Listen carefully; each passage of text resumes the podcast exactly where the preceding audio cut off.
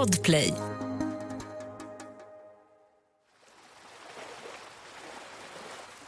åriga Adolfo ligger och guppar i det mörka vattnet och försöker se sig omkring. Det är märkligt ändå, tänker han, hur man kan vara så törstig så att man drömmer om vatten trots att man ligger i ett oändligt hav fyllt av just det. Det är tyst bland männen där de ligger. Några försöker sova. 17-åriga Adolfo vet att han också borde det, men han vågar inte. Han är rädd för att repet han fäst om sin mage ska släppa och att han inte ska vakna förrän det är för sent.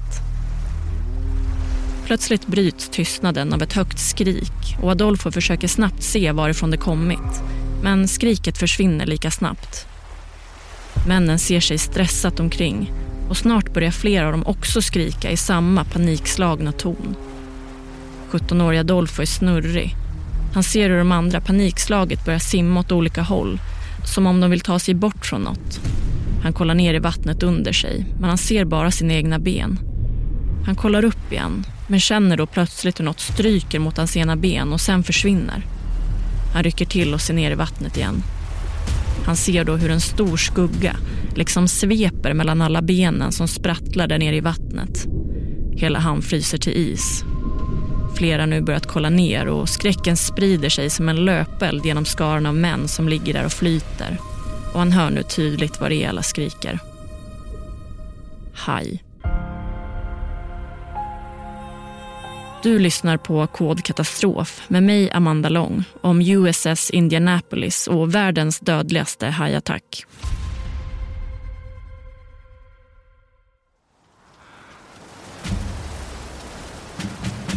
Uppdraget är slutfört och besättningen på den tunga kryssaren kan andas ut.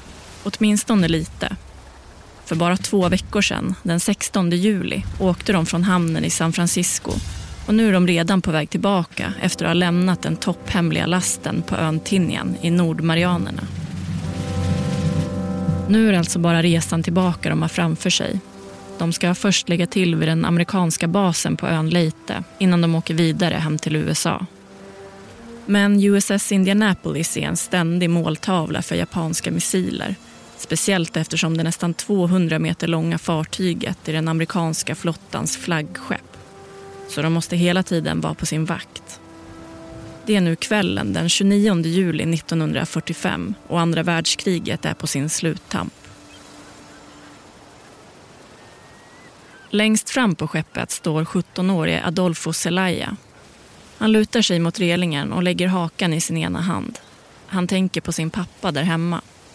Adolfo hade tjatat så länge på honom att skriva under det där värvningspappret. Gå med i flottan och se världen, hade det stått på planschen som fångat hans uppmärksamhet. Adolfo hade inte kunnat släppa det, men pappan hade vägrat skriva under och sagt att han var för ung. Men till slut, på Adolfos 17-årsdag, hade han givit efter. Det är snart ett år sedan nu. Adolfo hade trott att flottan skulle vara en plats där alla blev behandlade som likar. Det var en av anledningarna till att han gick med. Men även här fick han uppleva mycket av den rasism och särbehandling han var så van vid hemma. Adolfo och de som ser ut som honom får uppgifterna ombord som ingen annan vill ha. Hade han vetat att man gjorde sån skillnad på de vita och de latinamerikanska i besättningen hade han kanske tagit ett annat beslut. Men nu står han här vid relingen och ser ut över det stora mörka havet och på det svaga ljuset från månen som reflekteras i vågorna. Det är molnigt så den glänser bara till där i vattnet i korta ögonblick. Han minns sitt första uppdrag och hur chockartat det varit att se krig på nära håll. Höga explosioner och kamikazeplan som brann upp i lågor. Men det uppdrag han är på nu är annorlunda. Han vet inte vad det är för last de har levererat men han har förstått att det måste vara något speciellt. De stora lådorna ombord hade vaktats av marinsoldater dygnet runt innan lasten till slut lämnats av i hamnen på ön Tinien i Nordmarianerna. 17-åriga Adolfo kastar en sista blick mot vattnet och går sedan ner för trappan för att lägga sig och sova. Det är fullproppat med män på skeppets översta våning men Adolfo lyckas hitta en liten plats för sin hängmatta och hoppar upp och lägger sig. Han har svårt att förstå att han faktiskt befinner sig på den kända USS Indianapolis, eller Indy som hon kallas. Indy är så stor att han till en början haft svårt att förstå hur hon ens kunde flyta. Men nu känns det säkert ombord på skeppet. Ett större och stabilare fartyg går inte att hitta. Adolfos nästa skift börjar redan vid fyra så han måste se till att få några timmars sömn nu. Det luktar starkt av svett från de andra männen men snart somnar han ändå till ljudet av deras högljudda snarkningar.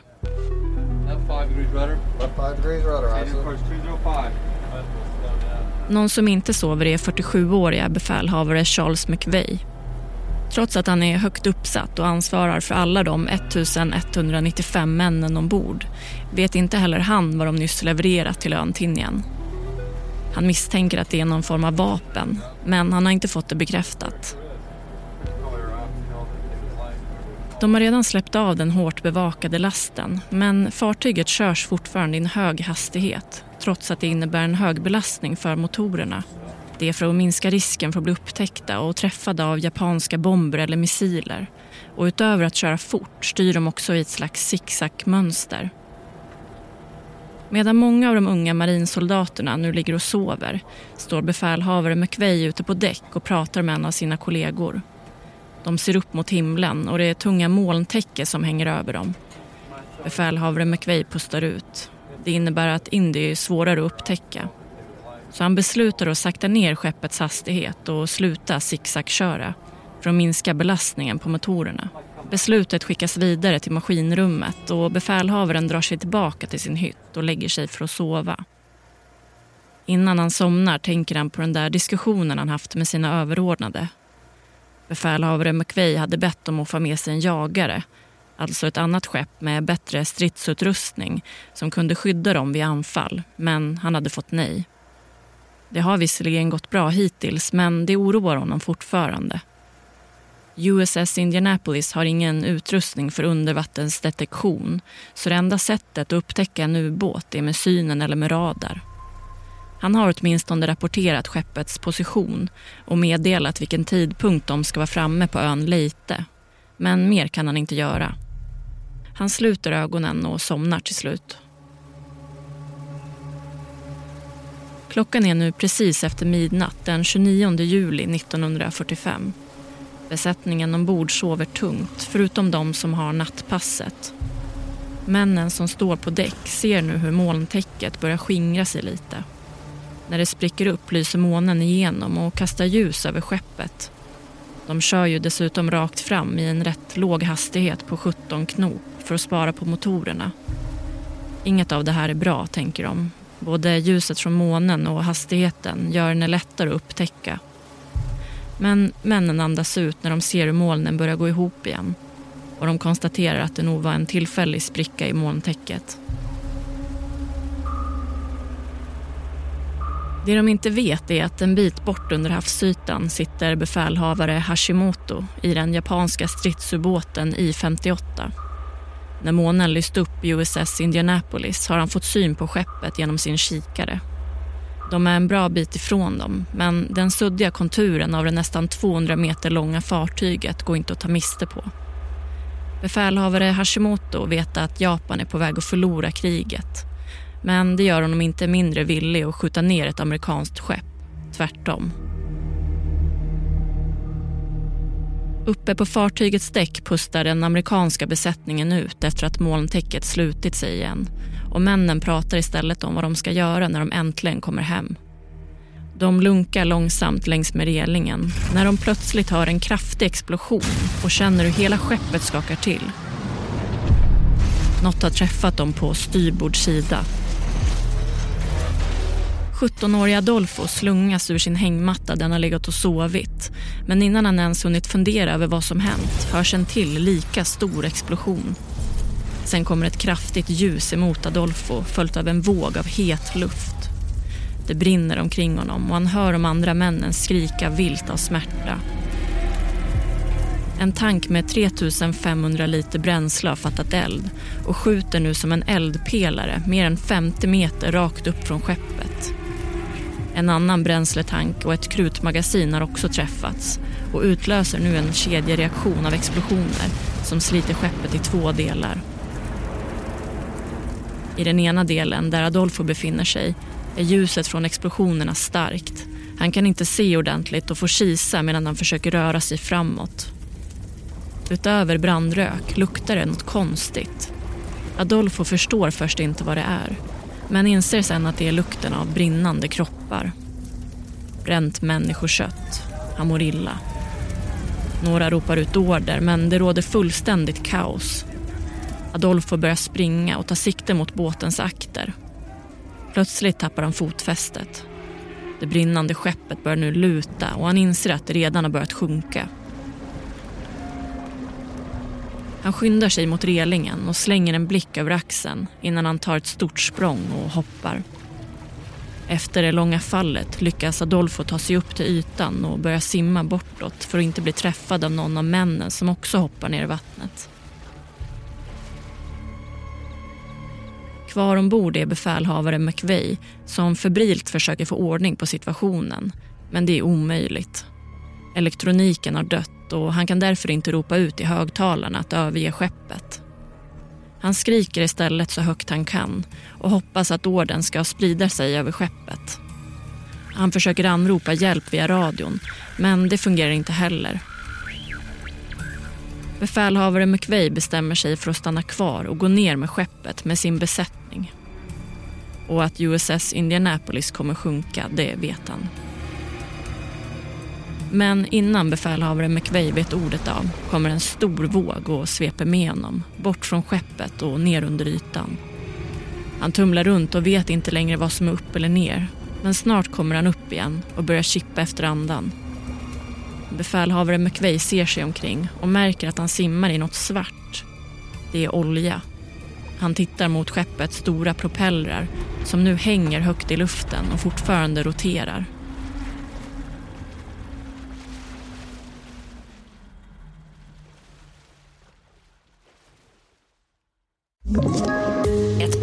från Podplay. I podden Något Kaiko garanterar östgötarna Brutti och jag, Davva, dig en stor dos skratt. Där följer jag pladask för köttätandet igen. Man är lite som en jävla vampyr. Man har fått lite blodsmak och då måste man ha mer. Udda spaningar, fängslande anekdoter och en och annan arg rant. Jag måste ha mitt kaffe på morgonen för annars är jag ingen trevlig människa. Då är du ingen trevlig människa, punkt. Något kajko, hör du på podplay. Därför arkadeinerna.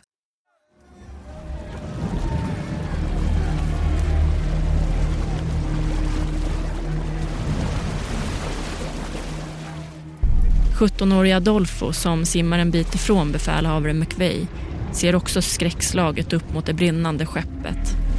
Molnen har nu skingrats igen och ljuset från månen gör att han kan se besättningsmännen och hur de en efter en faller eller hoppar ner från det sjunkande fartyget. Oljan omkring honom är varm så han fryser inte. Men varken nedkylningen eller oljan är det värsta hoten just nu Havet är tufft, det är vågigt och kraften från skeppet som sjunker i hastig takt drar honom neråt. Adolfo försöker simma längre bort och när det hunnit gå 12 minuter efter att USS Indianapolis träffats av torpederna ser han nu hur det sista av henne försvinner ner under ytan. Allt runt omkring är svart och tyst.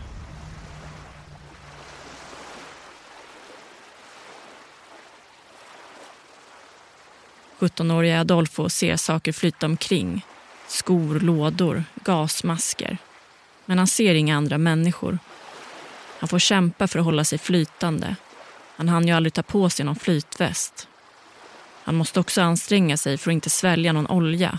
Han vet att det kan få honom att börja kräkas. Och hans kropp kommer inte klara det. Inte om den samtidigt måste kämpa för att hålla sig över vattenytan. Adolfo ser sig skräckslaget omkring medan han fortsätter trampa vatten. Befälhavare McVeigh sitter i en livbåt ihop med tre män ur sin besättning. Han hade sett livbåten flyta omkring där i det mörka vattnet en stund efter att skeppet sjönk, tagit sig upp och lyckats dra upp tre andra i den. Männen har fått i sig olja och saltvatten och de kan inte sluta kräkas. Befälhavare McVeigh ser på dem och funderar på om den här sargade skaran är de enda som har överlevt förutom han. Till slut slutar männen kräkas, men de är i usel form. Oroa er inte, säger befälhavare McVeigh som inser att han måste få dem att känna något slags hopp. Snart kommer de. Även om det inte gått ut någon larmsignal så väntar man USS Indianapolis på den amerikanska basen på ön Leyte under morgondagen. Och när de märker att skeppet inte anländer i tid borde de skicka hjälp. Befälhavare McVeigh ser ut över havet igen och hoppas att det finns andra grupper som hittat varandra, som också har livbåtar. En räddning om två eller tre dagar kan vara för sent annars. 17-åriga Adolfo känner hur orken börjar ta slut där han ligger och trampar vatten när han plötsligt får syn på en livbåt. Han anstränger sig för att simma dit och börjar klättra ombord. Jag är så glad att se er, säger han. Men de två männen svarar inte utan puttar istället ner honom i vattnet igen. Adolfo förstår ingenting. Det finns ju gott om plats i livbåten. Den kan sjunka, säger en av männen bryskt. 17-årige Adolfo tror att de kan vara i chocktillstånd. Så han börjar klättra ombord igen. De kanske bara blev rädda första gången. Men nu tar den andra mannen tag i hans axlar och trycker ner honom igen, men nu under ytan.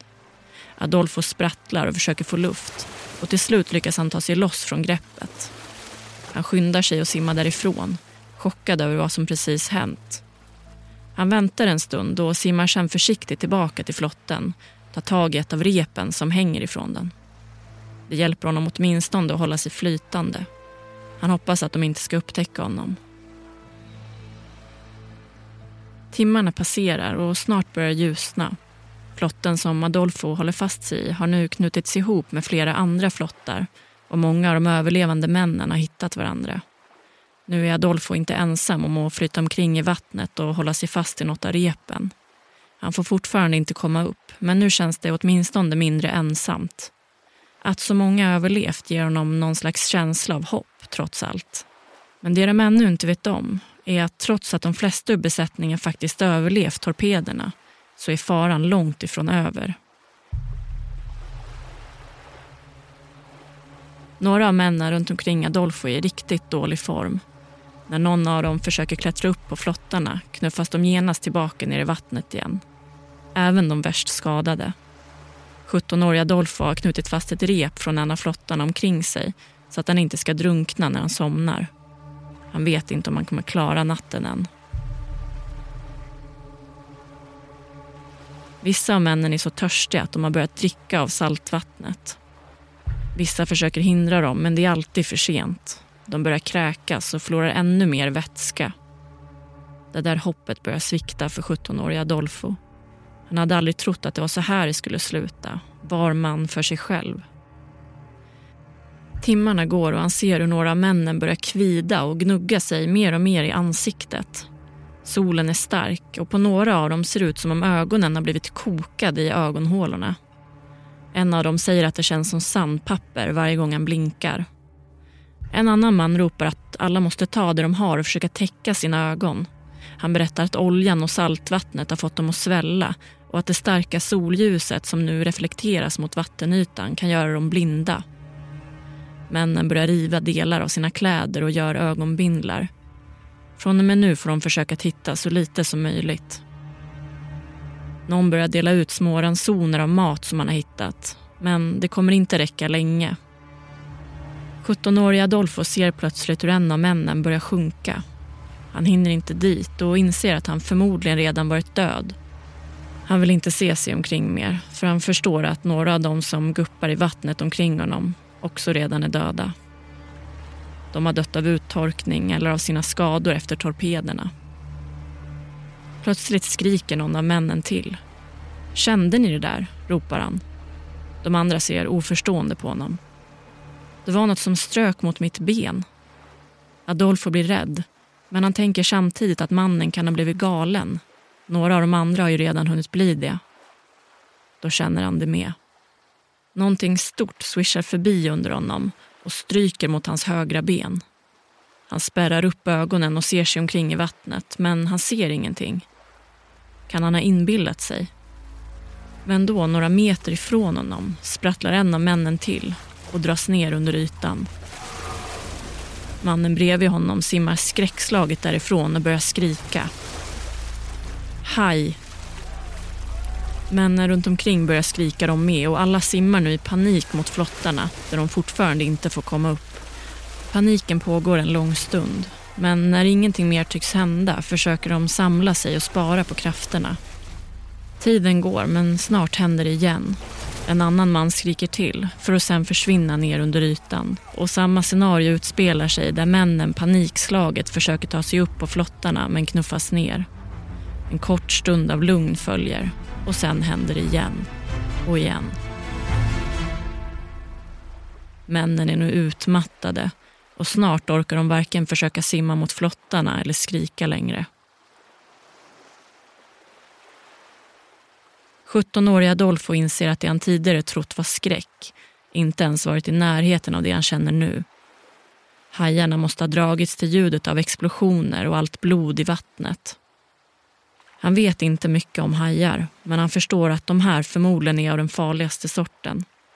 Faktum är att årfenshajarna, som nu cirkulerar omkring dem, anses vara den mest aggressiva hajarten av alla. Några av männen som blivit hajbitna men överlevt försöker ta sig upp på flottarna men blir lika snabbt nerputtade igen och till och med hotade med kniv. Männen på flottarna vill inte att de skadade som blöder kraftigt ska locka hajarna till dem. Timmarna fortsätter att gå och snart är det helt mörkt igen. 17-åriga Adolfo ser hur en man en bit bort, som redan avlidit, blir neddragen under ytan. Det är en hemsk tanke men Adolfo hoppas att åtminstone de blir tagna först. Att hajarna föredrar de som ligger stilla. Samma tanke gör dock att han inte vågar somna. Men utmattningen efter allt som har hänt gör att han till slut slumrar till. Han vaknar dock med jämna mellanrum av att någon skriker och sen försvinner ner.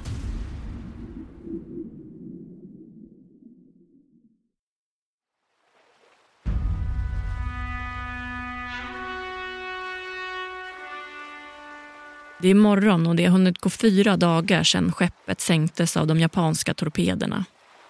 Dagarna och nätterna har fortsatt på samma sätt. Till en början hade hajarna faktiskt främst lemlästat de som redan var döda och männen lärde sig därför att snabbt knuffa iväg de som dött långt ifrån gruppen. Men allt eftersom tiden gått så började hajarna intressera sig mer och mer för de levande. Till en början hade de bara attackerat under natten men efter ett tag också börjat göra det på dagarna. 17-åriga Adolfo är rädd att han kommer bli galen snart. Unga marinsoldater som med uppsvällda läppar och tungor tuggat fradga och dragit tag i sina vänner så de hamnat under ytan. Flera av dem som ligger där är lika rädda för dem som för hajarna. Adolfo stryker med handen över medaljongen han har runt halsen. Han har fått den av sin mamma och den föreställer Sankt Jakob. På något vis hjälper det. Det påminner honom om det där andra livet som fortfarande finns kvar även om det känns oerhört långt borta just nu. Han tittar ner i vattnet. Hajarna myllrar nu omkring dem. Då ser han hur en man långsamt lossar sig från repet från en av flottarna och börjar simma bort från de andra männen. Innan han försvinner iväg helt vänder han sig om och lyfter handen mot dem. Han vinkar hej då.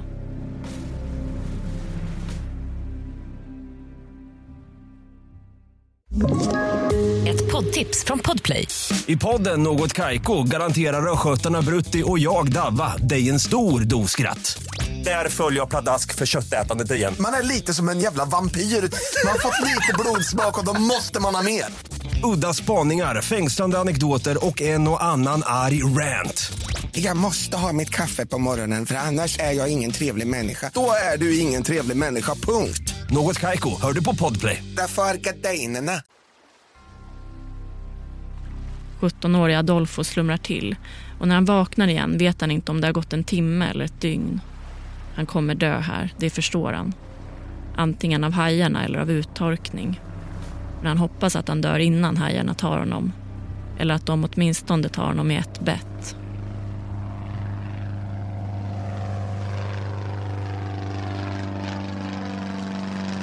Plötsligt hörs ett ljud över dem. Han kisar och kollar uppåt. Plan flyger precis över dem. Är det en hallucination? Planet cirkulerar en stund innan det lika fort försvinner iväg och det blir tyst igen. Det är en amerikansk löjtnant som passerat platsen med sitt bombflygplan och av en slump upptäckt dem. Han har nu larmat närmsta bas på ön Guam och anropat hjälp. Larmet om att det ligger människor i vattnet når snabbt högre instans. Förrän nu finns alltså ingen vetskap om att skeppet träffats av japanska torpeder, sjunkit och att stora delar av besättningen ligger och väntar på hjälp. Anledningen till att det är först nu som man förstår att Indy och besättningen aldrig kommit fram till den amerikanska basen på ön Leyte, dit man enligt planen skulle anlänt för mer än två dygn sedan, är för att datumet tidigare ändrats, vilket skapat förvirring. Dessutom är uppdraget de är på så pass hemligt att kommunikationen inte skett som den vanligtvis gör för att skydda skeppets position.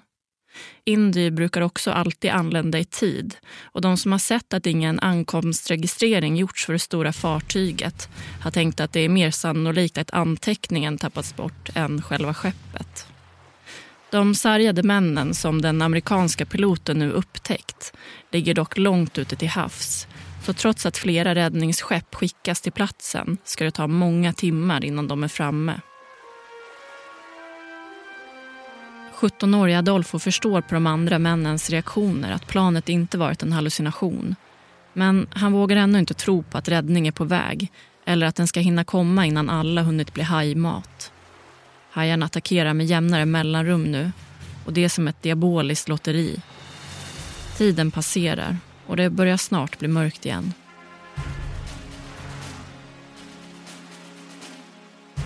Återigen blir det en ny dag och männen i vattnet har precis som efter tidigare nätter minskat i antal. Plötsligt ser 17-åriga Adolfo skeppet USS Bassett närma sig och han kan knappt tro sina ögon. Så fort det kommer tillräckligt nära den fortfarande stora skara män som ligger i vattnet börjar de dra upp dem på fartyget. Men hajarna cirkulerar fortfarande omkring dem. Det är som om männen blir mer rädda nu än tidigare över att hinna bli uppätna bara sekunder innan räddning. Flera börjar knuffas och de som har kommit till undsättning blir förskräckta av bilden som möter dem. De börjar skjuta i värskott ner mot hajarna som dock fortsätter att attackera männen. 17-åriga Adolfo dras till slut upp och läggs utmattad på däck. Hajarna fortsätter att attackera männen under hela räddningsarbetet. Till slut har ett dussin fartyg kommit till platsen och efter att ha fått upp alla fortsätter man sedan att leta över ett område på 35 mil efter överlevande. Men männen som hittas ser nästan genomskinliga ut, har grava brännskador och har fått delar av kött bortslitna från sina kroppar. Många är inte längre vid medvetande. Det är en katastrofal syn. När alla man kan hitta har tagits upp ur vattnet förs de till sjukhuset på ön Guam 17-åriga Adolfo och de andra har då tillbringat 113 timmar i havet, alltså mer än fyra dygn. Männen spenderar sedan en månad på sjukhuset innan de får påbörja resan hem till USA igen. Några skepp stannar kvar och fortsätter bärga liken som de hittar. De är uppsvällda och söndertrasade av hajbett och svåra att identifiera. Vissa är det nästan bara skelettet kvar på. Sammanlagt bärgar man 91 lik från platsen. Under tiden på sjukhuset får 17-åriga Adolfo och de andra veta att USA släppt en atombomb över städerna Hiroshima och Nagasaki i Japan. Och när han till slut får lämna sjukhuset och nu sitter på en båt som ska ta honom tillbaka till USA blir han lika chockad som den övriga besättningen över vad de nu får veta. Den topphemliga lasten som de levererat under sitt uppdrag bestod av komponenterna till atombomben som släpptes över Hiroshima och gick under namnet Little Boy. Trots att Adolfo precis varit med om sitt livs mardröm fortsätter han att diskrimineras under båtfärden tillbaka på grund av sin etnicitet. Men när hans överordnade nu ber honom att göra det så kallade skitgörat ombord får Adolfo nog. Han frågar varför de inte ber någon av de andra 300 överlevande att göra det. Det leder till att Adolfo blir instängd i isoleringen och avstängd från att jobba i flottan framöver. 17-åriga Adolfo tycker att det känns som en välsignelse. Man kommer senare fram till att av de 1195 männen på USS Indianapolis hamnade runt 900 av dem i vattnet efter att fartyget träffats av torpederna och av dem överlevde 317 stycken. Nästan 600 personer dog alltså under de där mardrömsliknande dagarna i havet. Man vet inte hur många av dem som dog av uttorkning, skador eller hajattacker. Men baserat på överlevarnas vittnesmål tror man att så många som 150 personer kan ha tagits av hajarna. Det är den största rapporterade hajattacken i mänsklig historia och av många överlevare har händelsen kallats för Ocean of Fear, skräckens hav.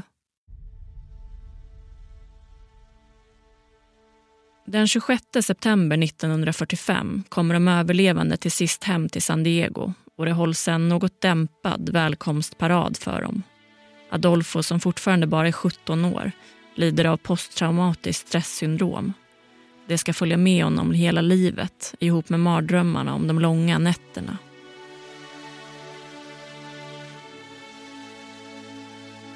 Befälhavare McVeigh blir anklagad för att skeppet blivit torpederat för att han saktat ner farten och slutat köra i zigzagmönster. Han kritiseras också för att ha övergett skeppet istället för att följa med det och besättningen ner. Han ställs inför rätta och befälhavare McVeigh blir förvånad när han ser vem som kallats in som vittne. Hashimoto, den japanska ubåtsbefälhavaren som skjutit ner det amerikanska skeppet. Han gör dock åklagaren besviken. Han berättar att det inte hade spelat någon roll hur skeppet kört då han avfyrat hela sex torpeder som täckte ett så pass stort område att någon av dem med all säkerhet hade träffat USS Indianapolis oavsett. Men den utsagan spelar ingen roll för befälhavaren McVeighs öde. Den 19 december 1945 döms han för att ha utsatt skeppet för fara och hans karriär inom flottan är över. Också 17-åriga Adolfos korta men omtumlande karriär inom flottan är förbi och han återvänder istället tillbaka till high school. Psykisk ohälsa är inget som folk varken vet så mycket om eller tar på särskilt stort allvar vid den här tiden. Och Adolfo har svårt att hantera efterskalven av sitt trauma och börjar dricka en del. Han hänger mycket på lokala barer. Men 17-åriga Adolfo är en begåvad basketspelare och saker tar sig en vändning för honom när en baskettränare från Florence High School erbjuder honom en betald plats i laget. Men även här blir han diskriminerad på grund av sitt mexikanska ursprung. Både av publiken på matcherna och av de som styr över laget. Rektorn på Florence High School kräver att Adolfo tas ut ur startelvan trots att han är den bästa spelaren i laget. Och på läktarna hålls skyltar upp när Adolfo spelar med texter som “Inga mexikaner på planen” och “Inga hundar tillåtna”. Men Adolfo ger inte upp och ett år senare leder han laget till delstatsslutspel. Men även på planen dras den före detta marinsoldaten Adolfo med sviterna av det han varit med om. PTSD-symptomen gör sig påminda hela tiden. Ibland när han spelar får han för sig att killarna i motståndarlaget är hajar och att de är ute efter just honom. Tiden går och livet fortsätter för både Adolfo och befälhavare McVeigh. Genom åren får McVeigh otaliga hatbrev från anhöriga, speciellt under högtider där familjemedlemmar berättar för honom hur han förstört deras liv och alla deras högtider för all framtid. Varje Thanksgiving, varje jul, dessutom varje gång någon av de omkomna skulle ha fyllt år möts han av ord av vrede och sorg där människor förklarar för honom vilken usel man han är. 23 år efter att befälhavare McVeigh dömts och skuldbelagts för alla de omkomna männen på USS Indianapolis sätter han en revolver mot sin tinning och avslutar sitt liv. Han klarade inte längre av att bära skulden för alla de 878 liv som tog slut de där dagarna. Det ska dock visa sig att ingen av de överlevande ansåg att befälhavare McVeigh var skyldig.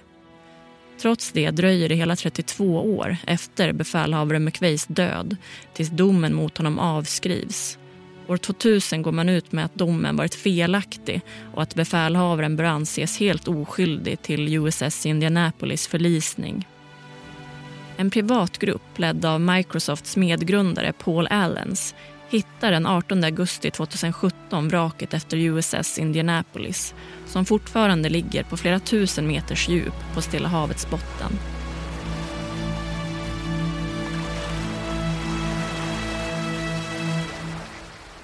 I en av de sista intervjuerna den före detta marinsoldaten Adolfo Zelaya ger skrattar han till när han ska sammanfatta vad han varit med om. Han säger att han som 17-årig pojke bara kunde drömma om alla de där sakerna som faktiskt hände. Saker man aldrig tror ska hända på riktigt. År 2021 går Adolfo bort, 92 år gammal.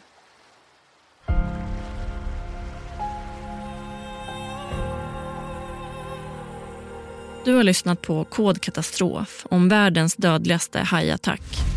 Manuset skrevs av mig, Amanda Lång. Producent var Mats Liljenberg och exekutiv producent var Victoria Rinkos.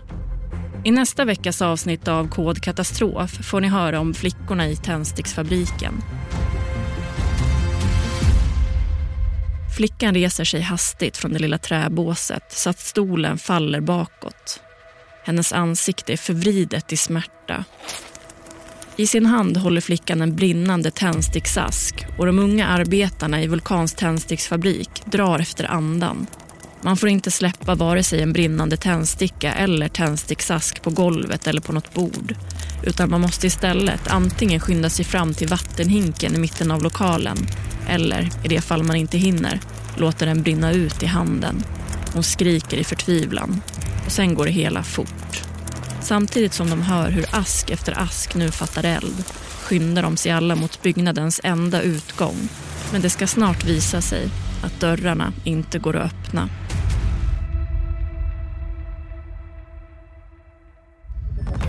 Podplay, en del av Power Media. Ett poddtips från Podplay. I fallen jag aldrig glömmer djupdyker Hasse Aro i arbetet bakom några av Sveriges mest uppseendeväckande brottsutredningar. Går vi in med hemlig telefonavlyssning och, och då upplever vi att vi får en total förändring av hans beteende. Vad är det som händer nu? Vem är det som läcker? Och så säger han att jag är kriminell, jag har varit kriminell i hela mitt liv men att mörda ett barn, där går min gräns. Nya säsongen av Fallen jag aldrig glömmer på Podplay.